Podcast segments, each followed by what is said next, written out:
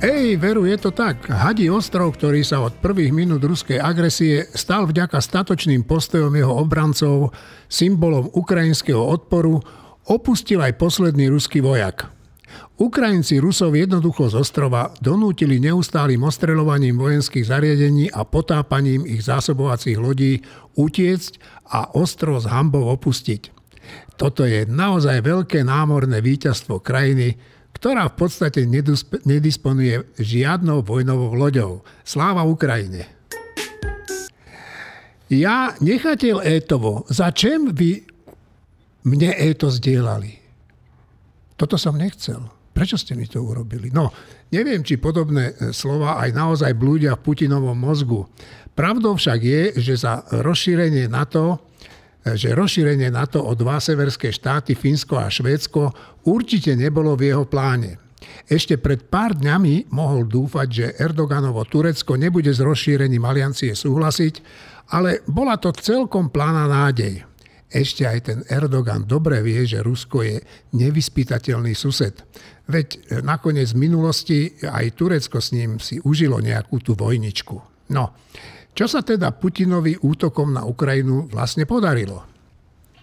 Ničiť mesta, zabíjať ľudí, ukázať neschopnosť ruskej armády viesť modernú vojnu, stať sa páriom svetovej politiky, ktorému slušný človek ruku nepodá, zničiť Rusku, ale do nejakej miery aj svetovú ekonomiku, priviesť Rusko k obrovským problémom a doviesť k Ukrajinu k budúcemu vstupu do Európskej únie a možno aj do NATO. Je to celkom impozantný súvis, teda súpis. Ja nechateľ Etovo. Marina Gálisová, Martin Mojžiš, Juraj Petrovič, Štefan Hríb, Tomáš Zálešák a náš stratený syn Šimon Jeseniak, ktorý sa vrátil z dovolenky, tak to je osádka dnešného týždňa s týždňom. Ja som Eugen Korda, ideme na to. Šimon, vrátil si sa teda z dovolenky, ako som spomenul, aj si tam sledoval, čo sa tu u nás deje a aj vo svete, alebo si sa len kúpal? Ja som si dal taký záväzok, že to veľmi nebudem sledovať, ale tento záväzok mi na nešťastie vďaka moderným technológiám veľmi nevydržal, lebo mi tam chodili nejaké notifikácie. A mal som explóziu hnevu, čo mne sa nestáva už pri tejto vláde takmer vôbec. Ale ja som bol na dovolenke s rodinou a členom mojej rodiny je aj moja sestra, ktorá je handicapovaná, ktorá je na vozíku, ktorá má kadejaké choroby a mal za sebou desiatky operácií. A počul som istého sedláka z Trnavy, ktorý povedal, že on nehlasoval s fašistami. Fíha. Títo ľudia, ako je Beusky, Suja a podobní ľudia, by ľudí, ako je moja sestra, vraždili v koncentračných táboroch. A s týmito ľuďmi sa bola značná časť tejto vládnej koalície ochotná spolčiť a nie prvýkrát. Naozaj je to nechutné, barbarské a ešte do médií obhajovať svoje postoje, že to je prorodinné a handicapovaní ľudia, ktorí by títo ľudia vraždili uh, nacisticky, akože to nie sú rodina. Homosexuáli nie sú rodina a, ďalšie skupiny, ktorí chceli, chceli nacisti vraždiť, nie sú rodina. To je úplne nechutn, úplná nechutnosť. No, dobre. Poďme teda k tej Ukrajine. Martin Mojžiš, ako ty vnímaš to, čo sa udialo v Madride? Ja si myslím, že to tešenie sa z toho, že jak to Putinovi nevyšlo, že na to sa v skutočnosti rozšírilo, aj keď ono chcel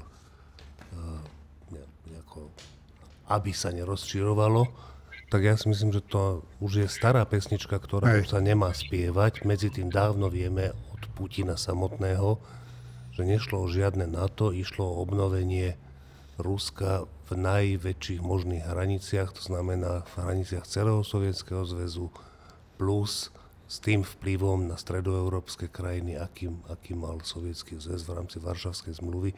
Čiže podľa mňa on to nie je úplný nezmysel, keď on hovorí, že Fínsko a Švédsko v NATO, že to není jeho problém. Naozaj ja si myslím, že nie je.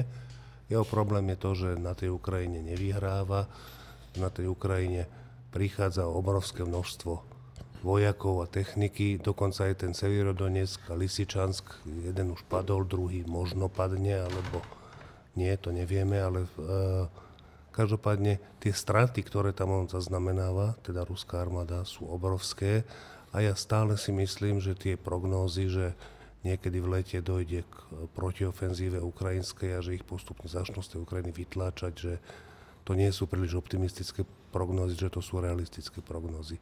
Čiže to, čo šlo Putinovi, nebolo na to, to, čo mu šlo, je nejakým spôsobom jeho hlavná motivácia podľa mňa je, že nezomrieť.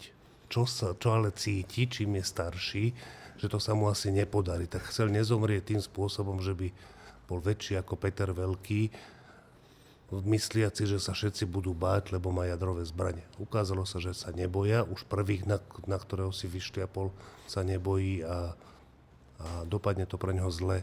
Na to, nie na to konečnom dôsledku NATO bude ten a NATO a Európska únia spolu so Spojenými štátmi, ktorí ho ekonomicky zničia a tí Ukrajinci ho vyženú z Ukrajiny, ja si myslím.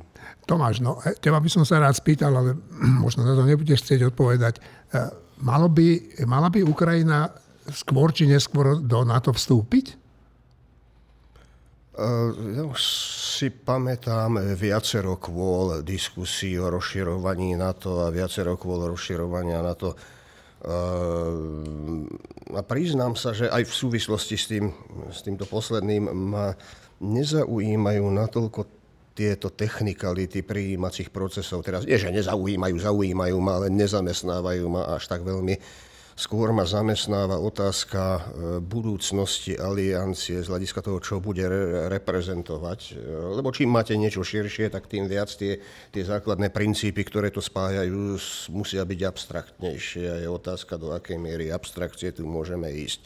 Isté je, že Ukrajina, kým bola neutrálna a garantovaná tými základnými veľmocami, tak ten stav sa ukázal byť nefunkčný. A práve jedna z týchto veľmocí, kľúčová, ktorá mala garantovať existenciu a celý celistvosť Ukrajiny v rámci jej hraníc porušila e, pôvodnú zmluvu a porušila aj budapeštské memorandum, ktoré to upresňovalo celé. Čiže povedal by som áno, ale budem sa pýtať, ako to na to vlastne bude vyzerať potom a to je otázka, ktorá otvára samostatnú tému. Pardon. Marina? Určite by Ukrajina do NATO vstúpiť mala, ak to bude Ukrajina chcieť. Myslím si, že to je asi kompletná odpoveď. Ale dodám ešte k Tomášovi áno, je úplne dôležité, ako to na to bude vyzerať, ale na tom, že čo zmení v aliancii prístup nových krajín, e, to si myslím, že nie je až také dôležité. Tie nové krajiny vedia, do čoho idú a vedela by to aj Ukrajina, keby chcela prísť. Ale ide o to, čo tie staršie krajiny, ktoré už v tej aliancii sú a ktoré ju istý čas formujú, tak ukázalo sa, že vlastne potrebujeme, aby nás napadol Putin, potrebujeme otvorenú vojnu, vojnu typu, akú urobil, keď prišiel na Ukrajinu, nie vojnu typu, ako keď zobral z Gruzínska, alebo keď, e, robil, e, keď zobral Krím a podobne. Ale potrebujeme otvorenú agresívnu vojnu, akú vedie na Ukrajine, aby sa na to spametalo aby urobilo niečo so samo so sebou, aby jeho členovia začali prispievať viacej na svoju obranu, na svoju bezpečnosť, nie na nejaké abstraktné veci a na nejaké kauzy, ktoré sú vzdialené, ale doslova na obranu svojich pozadí, ak nepoviem rovno zadkov. A toto sme potrebovali. Tak človek je z toho taký trošku zmetený, že či to NATO je naozaj také nebezpečné voči protivníkom a také bezpečné voči svojim členom, ako chcelo byť kedysi. Ja by som povedala, že dnes áno. Dneska je určite na to zdrojom bezpečia pre svojich členov a zdrojom rizika pre každého, kto by ho napadol. Ale aby sa toto stalo, tak, sa, tak musel prísť Putin a otvorene vtrhnúť na Ukrajinu s plnou silou. Takže ja dúfam, že to odhodlanie nám vydrží, lebo ja súhlasím s Martinom, že napriek všetkému tí Rusi na Ukrajine prehrajú. A na to bude musieť zostať aj potom dostatočne odstrašujúcou silou, aby udržalo mier. Martin? Eh, ja len chcem poznamenať, že na, na to v tejto chvíli je, sa mi zdá veľmi silné, akože eh, a ukazuje to vec, ktorá je podľa mňa, že skoro by som povedal, že ešte dôležitejšia ako to, jak rýchlo vstupuje Fínsko a Švédsko do NATO. A to je to, že Litva povie Rusku, že nebude cez Litvu, cez Litvu dovážať do Kaliningradu nič a tí Rusi povedia, že všetko, čo môžu Rusi urobiť, že tak ale my na toto budeme reagovať. A reakcia je žiadna. Možno sa pokúsia o nejaký hackerský útok, alebo pokúsili, ktorý, sa, ktorý bude odrazený, že Rusi, keď povie Litva, člen NATO, že tadiaľ to nebudete voziť do, do, na svoje územie nič, alebo nič, čo my povieme, že ne, sa nebude voziť, tak tí Rusi stiahnu chvost a to je celé. Ono je to ešte zaujímavejšie v tom, že dokonca ty, myslím, že litovský, teraz neviem, či to bol premiér alebo, alebo minister zahraničných vecí, tak zverejnil na Twitteri takú krásnu mapu, že teda my sme tiež chceli akože do nášho, kedysi nášho Smolenska voziť veci takým koridorom, je to taký krásny okruh cez polovicu Ruska, že teda keď vy chcete do Kaliningradu, tak my chceme do nášho Smolenska oni už raz písal tiež, že teda vypoveda nejakú zmluvu z roku 1641, že teda nech Moskva láskavo vráti tie územia Veľkolitovského kniežatstva. Takže celkom ich akože trolujú, tých Rusov, a je vidieť na tom, čo mňa na tom teší, je na tom vidieť hlavne to, že sa neboja. K tomu rozširovaniu NATO a k tomu vstupu Švédska a Fínska do NATO e, som chcel povedať dve veci. Tá prvá vec je, že podľa mňa je to veľmi dobré aj pre alianciu, pretože vstupujú krajiny, ktoré sú zvyknuté brániť sa samé. To znamená, že ich obrana je vybudovaná zodpovedajúcim spôsobom ak sa táto obrana bude integrovať do NATO, tak to jednak nebude pre NATO znamenať nejaké veľké náklady, pretože oni museli predtým v podstate sa byť sami pripravení a naopak môžeme sa ešte od nich aj učiť, ako sa to robí, však Fíni to v zimnej vojne Sovietskému zväzu Stalinskému ukázali svojím spôsobom, ako sa malá krajina dokáže brániť.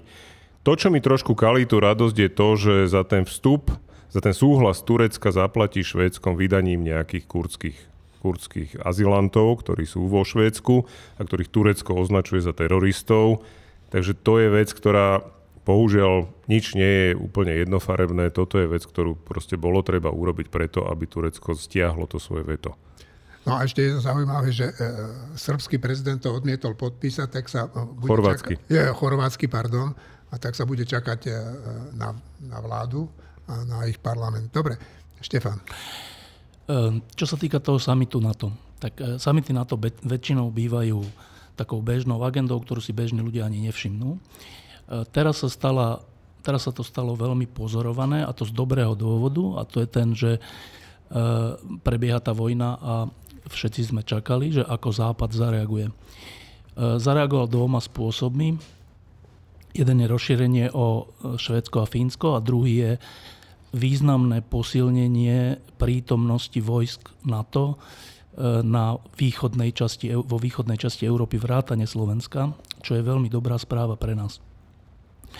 A teraz, že prečo sa to deje, e, ľudia si môžu povedať, že ale keď, sa tu, keď tu bude viac vojakov NATO, tak to vlastne je zlé, lebo to môže eskalovať napätie a tieto reči, ktoré počúvame všeli kde.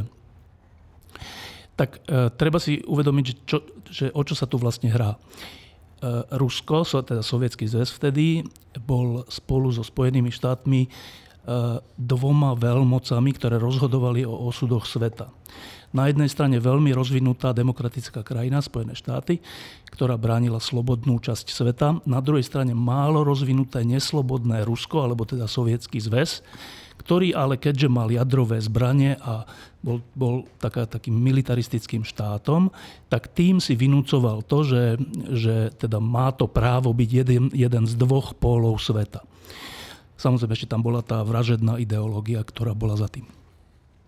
No a keď, keď táto ideológia, tento sovietský zväz padol, lebo nedokázal súťažiť so slobodným svetom, tak nejaký čas to Rusom trvalo, ale vrátilo sa to, že vrátil sa pocit, že ale prečo my už nie sme jeden z dvoch pólov sveta? Prečo to nie je tak, že my sme tí hlavní spolu s Američanmi? Prečo sa vlastne ten sovietský zväz rozpadol? Čo to bola za tragédia? Aká to bola chyba? A vrátili sa k tomu ľudia ako Putin a ďalší, že ale my si to zaslúžime my, stále nerozvinutá a stále neslobodná krajina, si zaslúžime rozhodovať o osudoch možno polovice sveta. Tá druhá polovica sveta, ale vlastne už potom aj tie ďalšie krajiny, ktoré boli oslobodené od komunizmu, si samozrejme povedali, že ale my nechceme, aby táto nerozvinutá a neslobodná krajina o nás rozhodovala. A Putin si povedal, že vy to síce nechcete, ale ja mám zbranie, ja mám jadrové zbranie a som dostatočne agresívny na to, aby som to začal uskutočňovať a takto začal uskutočňovať v Gruzinsku, v Moldavsku a nakoniec na Ukrajine. A to rozšírenie na to je vlastne len uvedomením si nás všetkých na západe, že aha, že táto nerozvinutá a neslobodná krajina chce znova ovládnuť polku sveta, tak my urobíme to, keďže my sme rozvinutá, slobodná, ale silná spoločnosť a civilizácia, tak my tomu zabránime vojensky tým, že prizveme e, Fínsko a Švédsko, to je taká maličkosť, ale tá väčšia vec je, že že na, tú, na hranicu tohto rozpínavého znova Ruska dáme 100 tisíce vojakov, aby sme tomu proste zabránili. A tým sa sen, sen Ruska o rozšírení úplne že skončil. A to je úplne dôležité rozhodnutie na to, že na východnej hranici rozmiestni 100 tisíce vojakov, lebo tým sa skončilo riziko, že znova budeme pod ruskou čižmou. Uh Mal som tu pripravenú takú otázku, ale myslím, že si na to ty, Štefan, odpovedal a tá otázka znela, že prečo na to nie je hrozbou pre Rusko? No, dobre, ale spýtam sa. Je? Je hrozbou pre rozpínavé ambície Ruska, nie že hrozbou, je brzdou a definitívnym koncom tejto rozbi- rozpínavej, e, rozpínavého sna. Nie je hrozbou v tom, že by NATO alebo členské krajiny, že by Západ zautočil na Moskvu, aby, im, aby zabral ruské územia a pripojil ich nejakej inej krajine. To robí len Rusko. V tomto zmysle nie je hrozbou, ale je hrozbou pre ich veľmi zlý sen. No, Števo to už vlastne povedal, ale treba to zopakovať znovu a znovu, že na to je obranný spolok, obranná aliancia, to znamená, on je, on je postavené na obrane územia členských štátov a v žiadnom prípade, uh, hovoril to dokonca gener, generál Petr Pavel, ktorý reagoval na podobné reči v Čechách, kde sa hovorilo o tom, že áno, NATO chce obsadiť, napadnúť, neviem čo, zrušiť, zlikvidovať Rusko, že on ako hlavný veliteľ vlastne vojenskej časti NATO pozná všetky, aj tie najtajnejšie plány na to a že môže svojim životom garantovať, že neexistuje žiadny plán, v ktorom by sa uvažovalo o tom, že by NATO napadlo akýmkoľvek spôsobom Rusko, že v dejinách na to sa nikdy taký plán nevyskytol. To znamená, že akékoľvek takéto reči sú čistý nezmysel. Marina. Ja chcem len pripomenúť, že úplne bezvýhradne platí, že kto chce mier, musí byť natoľko vyzbrojený, aby sa ho nikto neodvážil napadnúť. To je udržiavanie mieru. Čiže v tomto zmysle um, udržať silné NATO s dostatočne odstrašujúcou silou je priam pacifistický projekt.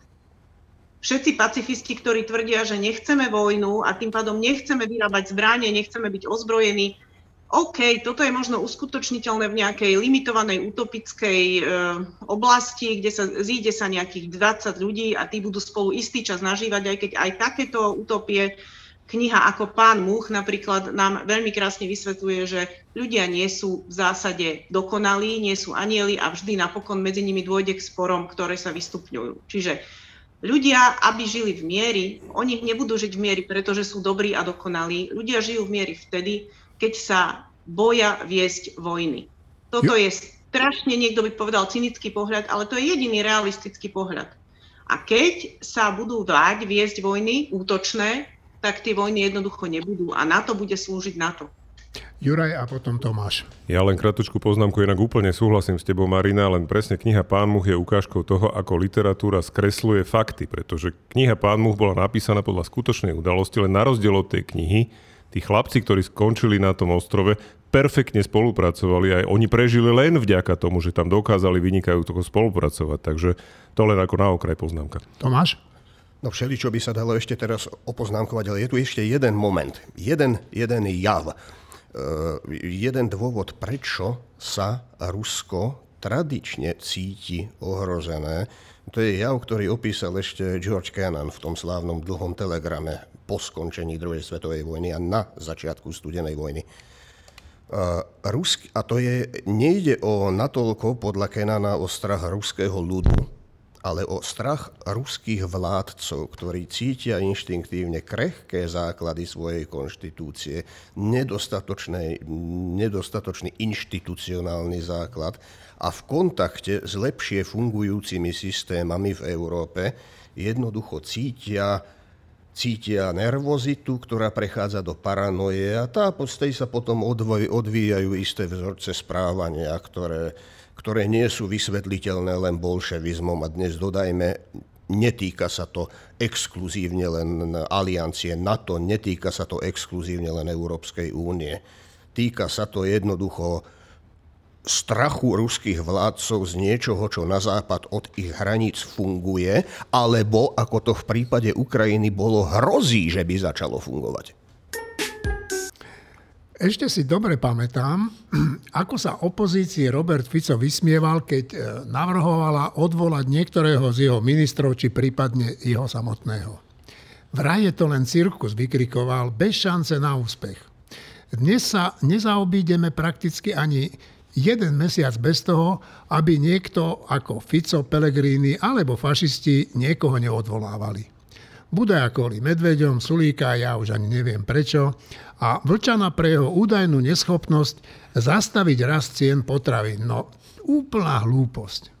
Ak by to Vlčan aj dokázal, akože nedokáže a ani nemôže dokázať, tak podľa mňa by sa okamžite stal najžiadanejším ministrom pôdohospodárstva v Európskej únii a pravdepodobne aj prvým nositeľom Nobelovej ceny.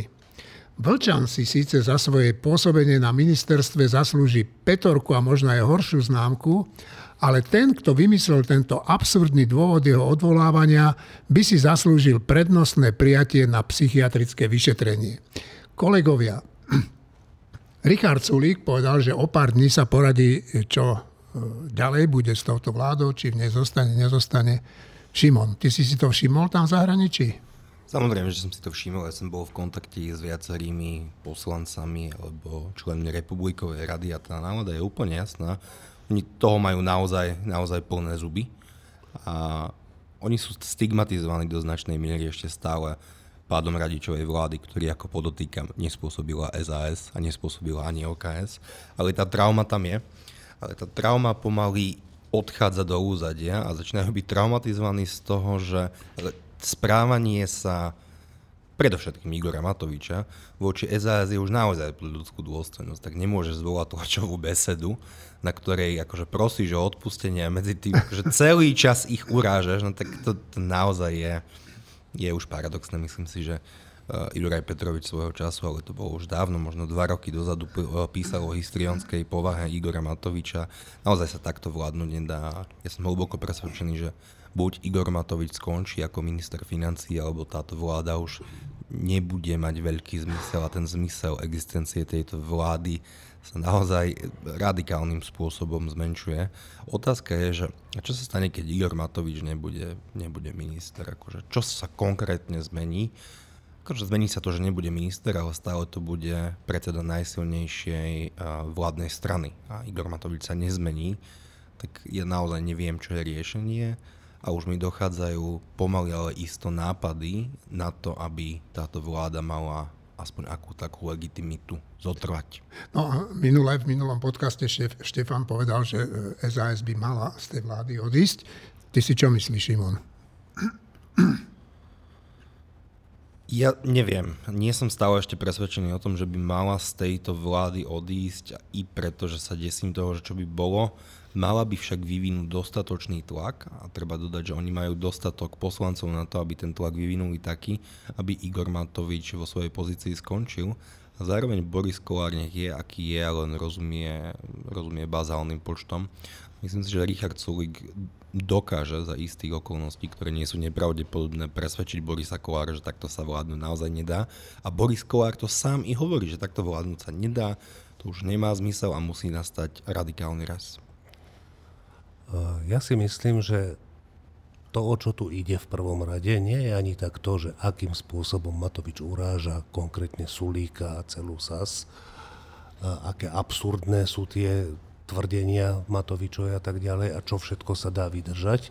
Ja si myslím, že to nie sú zanedbateľné veci, ale že nie sú najdôležitejšie. Ja si myslím, najdôležitejšie je, že SAS prestala byť súčasťou vládnej koalície.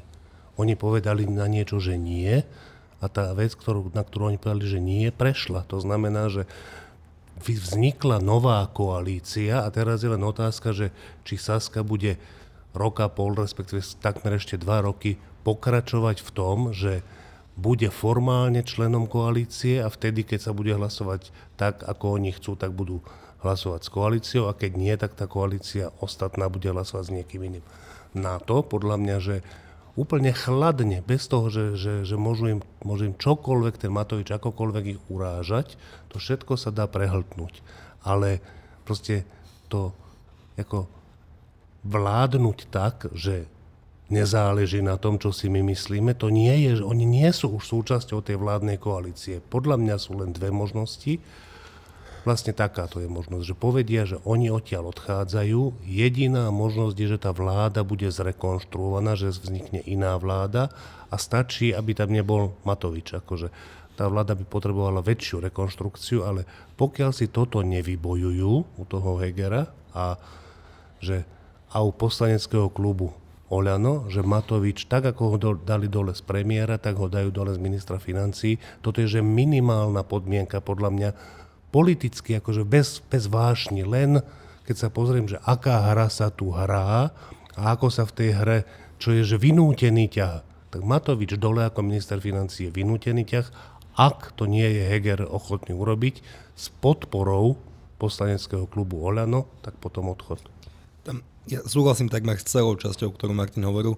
Tam je, pardon, tam je dôležité však povedať e, jednu vec, a to, že strana SAS mala možnosť tento balíček zablokovať cez VETA. To právo ale oni nevyužili, takže SAS tak submisívne, ale predsa len dovolila tento balíček, e, balíček prijať, keďže toto právo nevyužili. Využili ho naopak pri ich červenej čiare, ktorú naozaj treba uznať, že rigidne dodržiavajú a to sú vyššie daň. Chce reagovať Martin a potom Marina. Šimon, ty si myslíš, že keby vetovala Saska na koaličnej rade túto vec, že Matovič by tú miliardu nepresadil? Ja si to nemyslím. Ja som nepovedal, že by to nepresadil, ja som povedal, že toto najsilnejšie právo veta nevyužili. Myslím si, že Matovič by šiel áno aj cez mŕtvoly, ako to i sám deklaruje, len on to nehovorí, že cez mŕtvoly, ale cez bager. Marina. E, chcem povedať jednu vec, že tu vlastne vôbec nejde o pozíciu Sasky a o to, ako Matovič kope do Sasky. Matovič kope do Slovenska, do tejto demokracie, do tejto spoločnosti. Matovič neuveriteľne chorým spôsobom rozhasil túto spoločnosť. Ešte aj ľudia, ktorí ho volili, ktorí ho podporovali, tak postupne prišli na to, že on, že proste táďalto cesta nevedie že on je jedinec s maximálne neštandardným správaním a to sa vyhnem akémukoľvek amatérskému psychiatrizovaniu. Správa sa neštandardne, ničí túto spoločnosť a ja som aj o tom písala na našom webe. Podľa mňa doslova narúša obrany schopnosť Slovenska tým, že odvádza pozornosť od podstatných vecí, o ktoré teraz ide, a to je naša bezpečnosť z oči voči vojne na Ukrajine, z oči voči Rusku a ľudia sú už takí unavení z toho, čo on robí, že potom už nechcú počúvať o ničom skutočne dôležitom. Ja doslova mám pocit, a že keby on e, bol agentom Ruska s cieľom rozrušiť verejnú mienku a totálne ju rozhasiť a znefunkčniť v dôležitých veciach, tak by nekonal inak. Samozrejme, netvrdím, že tým agentom je. Ja si myslím, že ak je niečoho agentom, tak je to vlastnej podivnej osobnosti. Ale má to tak zhubný vplyv na Slovensko, že jeho odchod je, ja už vidím ako jedinú možnosť. Nie kvôli Saske, kvôli nám všetkým. Juraj? No, e, mne napadlo ešte aj pri tom ministrovi podohospodárstva o tom odvolávaní a týchto veciach mi napadla jedna taká historka. E, čo mi vadí na slovenskej, ale nielen slovenskej politike, e, momentálne je to, že politici neustále vytvárajú v občanoch pocit, že oni sú schopní ovplyvniť že úplne čokoľvek. Je to znamená, že ideme odvolávať ministra pôdohospodárstva, lebo nezabezpečil zastavenie rastu cien potravín. Akože to by ten minister skutočne musel byť, že niekým, kto ovláda, že fyzikálne zákony no, dokáže no, no. meniť, hej, pretože a o tom existuje jedna krásna historka z minulosti, kedy teda jeden z veľkých viking, vikingských vládcov tiež ho tak akože oslavovali, ako on je všemocný a tak, a on no, ukáže vám tú všemocnosť, prišiel na breh mora a prikázal, aby prišiel príliv. Samozrejme, žiadny príliv neprišiel, ale no vidíte, tak takto som ja všemocný a rovnako no, mal, všemo... mal, mal chvíľku počkať na ten príliv. No, nemal dobrý timing, ale on vedel, čo robí. Hej. A ukázal tým ľuďom, že jednoducho sú veci, ako ten príliv, ako je celosvetový rast cien, ako je vojna a tak ďalej, ktoré ten jednotlivý minister ani ten jednotlivý politik nemá ako ovplyvniť to, čo ja vnímam ako extrémne zhubné u Igora Matoviča je presne to, že rovnako ako Robert Fico, rovnako ako Pellegrini, rovnako ako fašisti, aj on neustále presvieča ľudí, že on je schopný ovplyvniť čokoľvek. On im dá 200 eur. On zabezpečí to, zabezpečí tamto. A to je proste dlhodobý zhubný vplyv, pretože vytvára nárokovú spoločnosť, ktorá si nakoniec zvykne, že však tí politici musia pre nás urobiť úplne všetko, a keď neurobia, tak ich nebudeme voliť. A tí, ktorí hovoria, že treba šetriť, treba sa sám starať a tak ďalej, tí v tom momente nemajú šancu. To je no, zle. Chcel zareagovať Čimon a potom sa spýtam niečo Štefana. Je len taký krátkočký príklad, ak ľudia očakávajú napríklad, že vláda zastropuje ceny niečo, energii, surovín, potravín alebo benzínu, tak sa pozrieme do Maďarska. Maďarsko zastropovalo ceny nafty a benzínu. Áno, majú druhú najlacnejšiu v Európe, ale prídete na benzínku a malé benzínky sú zavreté, lebo im sa neoplatí predávať za dumpingovú, teda podtrhovú cenu benzín. Potom prídete na mol a zistíte, že si môžete natankovať len 10 litrov paliva. Potom prídete s cudzou špz a ste diskriminovaní len kvôli tomu, že máte cudziu špz Takže ceny potravín sa nedajú zastropovať, dajú sa zastropovať zákonne, ale potom tých potravín bude ešte menej a budeme trpieť nedostatkom, ako naozaj neplatí bolševické, že rozkážeme vetru a riekam. Dobre, Štefan, ty vždy, keď sme tu si nejako podávali toho Hegera, premiéra Hegera, tak ty si ho vždy nejakým spôsobom bránil. Tak ja sa ťa teraz pýtam, že prečo Heger podľa teba tak úporne bráni Matoviča? Poprvé som ho nie vždy úporne bránil, e, po druhé on nie, to nie je tak.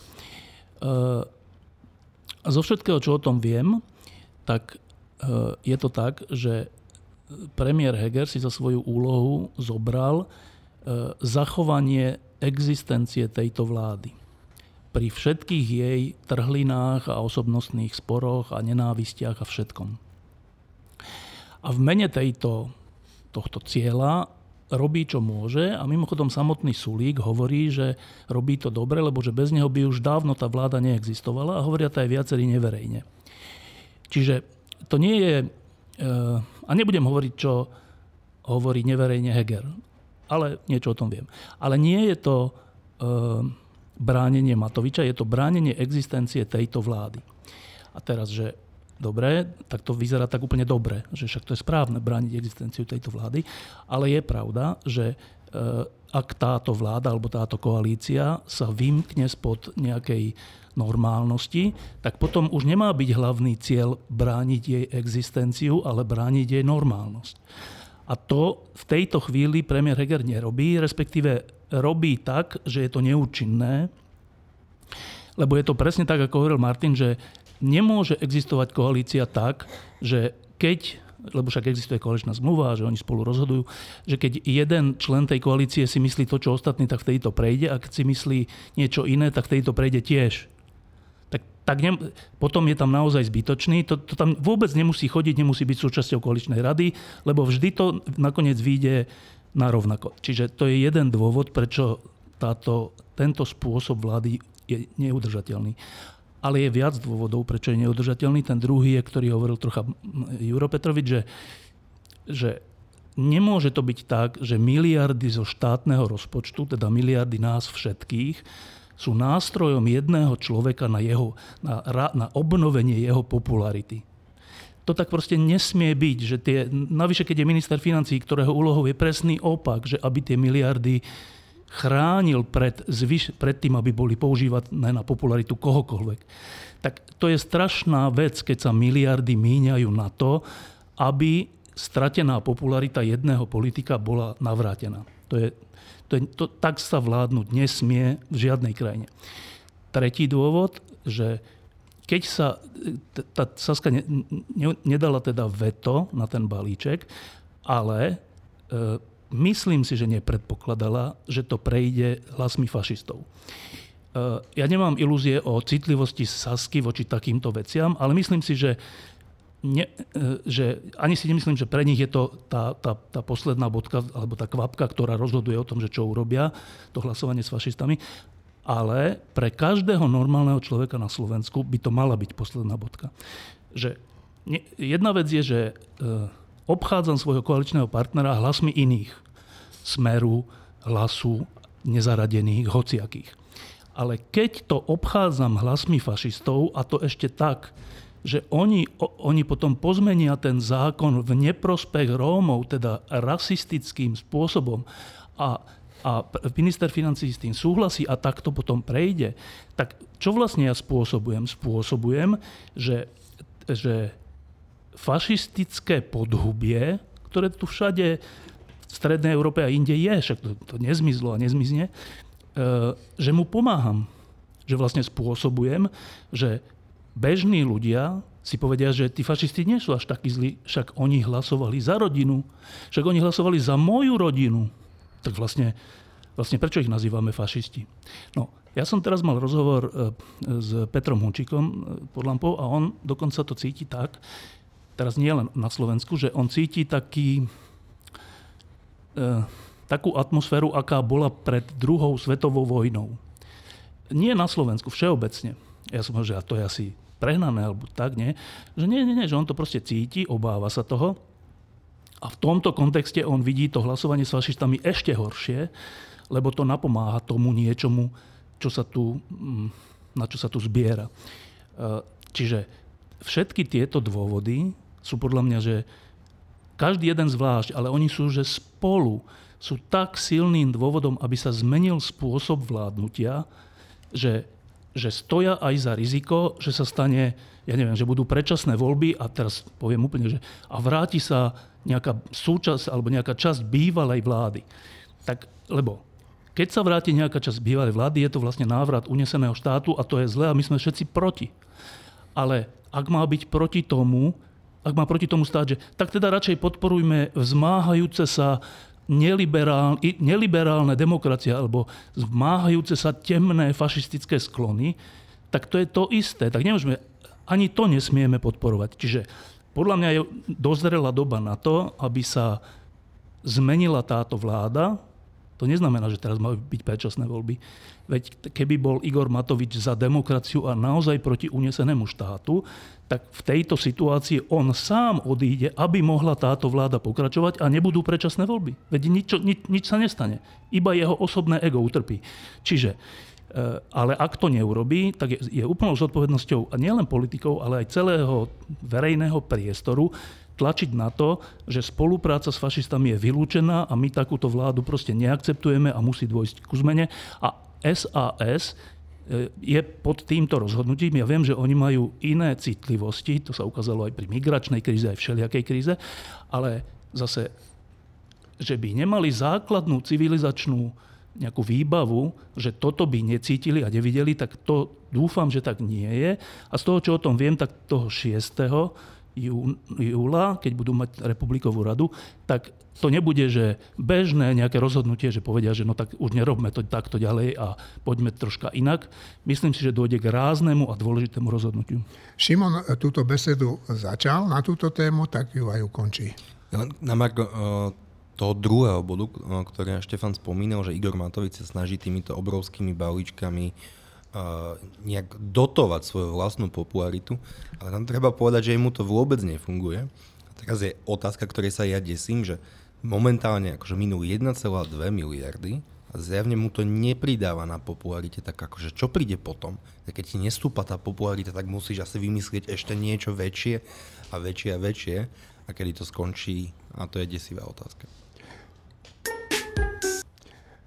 Budúci týždeň s týždňom, teda tento náš podcast, budeme naživo vysielať z festivalu Pohoda. Ja sa už veľmi na to aj s mojimi kolegami teším.